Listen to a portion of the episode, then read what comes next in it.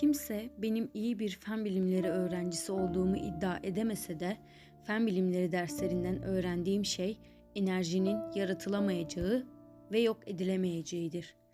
Eğer Alaska kendi canına kıydıysa keşke ona bu umudu verebilmiş olsaydım. Annesini unutması, annesini, arkadaşlarını ve kendini hayal kırıklığına uğratması bunlar korkunç şeylerdi. Fakat kendi içine kapanması ve kendini yok etmesi gerekmezdi.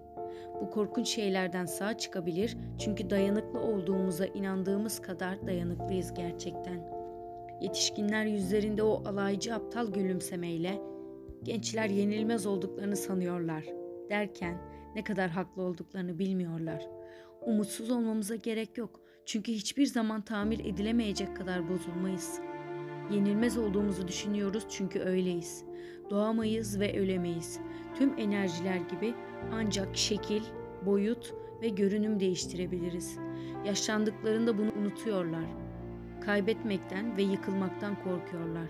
Ama parçalarımızın toplamından daha büyük olan parçamız başlayamaz, bitemez ve bu yüzden yıkılamaz. Sonuçta onun beni affettiğini biliyorum.